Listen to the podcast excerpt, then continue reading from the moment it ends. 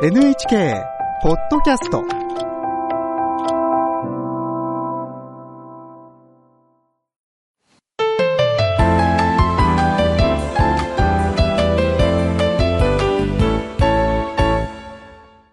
健康ライフ、テーマは、養生で健やかに。明治国際医療大学教授で、東洋医学がご専門の伊藤和則さんに伺います。伊藤さん、よろしくお願いします。よろしくお願いします。養生とは健康に生きることを目指す東洋医学の考え方で、病気になる前に備える暮らし方のことです。で今日のテーマは、脳のブレーキの効きが悪かったら。でこれは2日目のチェックで調べた自律神経のアクセルブレーキのことですね。そうですね。自律神経には体と心が興奮の時に働く交感神経と、体とか心がお休みモードの時に働く副交感神経という2つのバランスが保たれることで体を調整しています。いわば車で言うとアクセルとブレーキのような状態です。しかし現代人は頑張りすぎることが多いので、アクセルを踏みっぱなしになっているので、ブレーキが効きにくいという状態になっています。そうすると、心も体も緊張しっぱなしになってしまい、リラックスができない状態になってしまいます。そんな人には特に、まあ、いわゆる不眠と言われるような症状があったり、また便秘になったり、手足が冷えたり、目が乾いたりなどの症状もあるというふうに言われています。あ、それがブレーキの効きが悪い状態ということですね。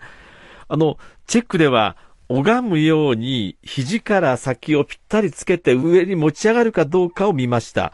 で、これは、え肩や背中が凝っているとなかなか上がりにくいということでしたよね。私は、あの、肘が顎ぐらいまでしか上がりませんでした。そういう方はブレーキの効きが悪いということで、特に、まあ、冬から春にかけての体調がまあ悪くなりやすいという特徴があります。そのため、温めるとか緩めるという養生が大切になります。うん。具体的にはどんな養生がおすすめですか？まず、温める養生では入浴、それから軽い運動としてラジオ体操もおすすめです。5分程度の軽いラジオ体操はすごく重要ですが、5分以上体が疲れるほどまでやってしまいますと、鍛えるという運動になってしまいます。アクセルとブレーキのタイプの人に大切なことは、やりすぎないこと。特にリラックスですね。心地いいとか気持ちいいと思う程度で行うのが大切になります。眠る前にどんなことをしたら眠りやすいかとかを考えてみるといいと思います。おーそしてもう一つは、緩めるということですよね。これ、緩めるというのは、改めて意識するとなかなか難しいような気もするんですが、どんな方法がおすすめですか？はい。五感を刺激して心地よいと感じることが大切だと思います。例えば、アロマセラピーの匂いもそうですし、まあ森の匂いだったりとか、好きな匂いを嗅ぐのも効果的ですし、スイーツやハーブティーなどの味覚ですね。この五感を刺激することも効果的です。さらに、美しい景色やペットの写真などを持ち歩いて、心を落ち着けるような、まあ、いわゆる写真とか、色を見るのも視覚ということを刺激する意味ではとても効果的です。さらに、ゆっくりとしたテンポの音楽を聴くであったりとか、体を触ってもらうようなタッチセラピーという方法もあったりします。タッチセラピーってのはこれどういうものですか？はい。あの、皆さんも経験があると思いますが、体を触れるととても安心させる効果というものがあります。そういう意味では、自分で行うには、まあ、顔を刺激するのが一番効果的ですので、気持ちいいところを刺激したり、また、落ち着いたリズムでおでことか手のひら、さらには指先をトントントンと軽く叩くのも効果的だと言われています。うん。まあ、トントン叩くのは、あの、子供を寝かしつけたりするときに行いますよね。やはり心地いいんでしょうかね。緩める方法は他にもありますか？はい。ストレッチやツボを押すのも効果的です。まずは肩の筋肉をほぐすストレッチを紹介します。まず、左側の筋肉を伸ばしてみたいと思います。左側の腕を腰の後ろの方に回し、右の手を頭に乗せて、そのまま首を右側に倒していきます。腕のもみで頭を倒して、首の根元から背中までつながる僧帽筋という筋肉をストレッチします。えー左側を伸ばします、まず。えー左腕は腰の後ろへ回して、右手は頭の上に乗せて、その重みをかけていくということですよね。はい。うん。あ、これ、左手を腰の後ろに回すことで、こう、肩が下に下がるっていうか、上に上がらなくてしっかり伸ばせるような気がしますね。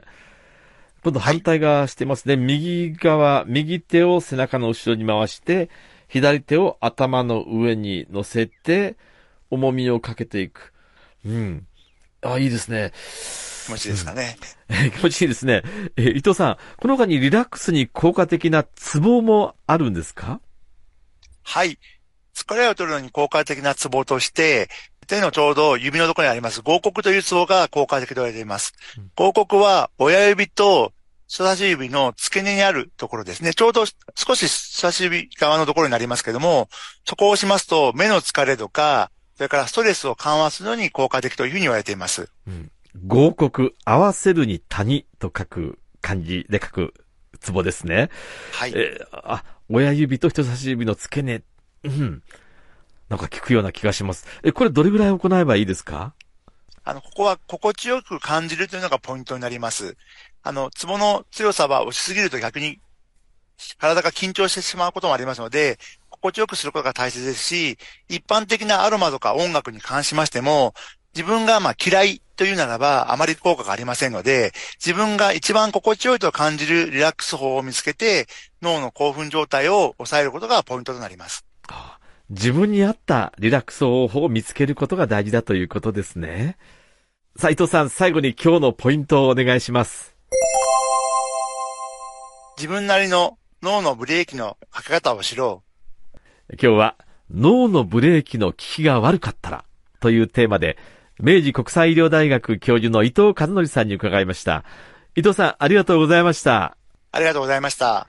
次回は心身のガソリンが不足したらです。